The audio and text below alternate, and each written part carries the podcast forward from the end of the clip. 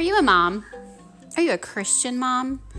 Are you a Christian mom that sometimes doesn't feel Jesus? You feel the devil in the depths of your soul because your children are driving you crazy?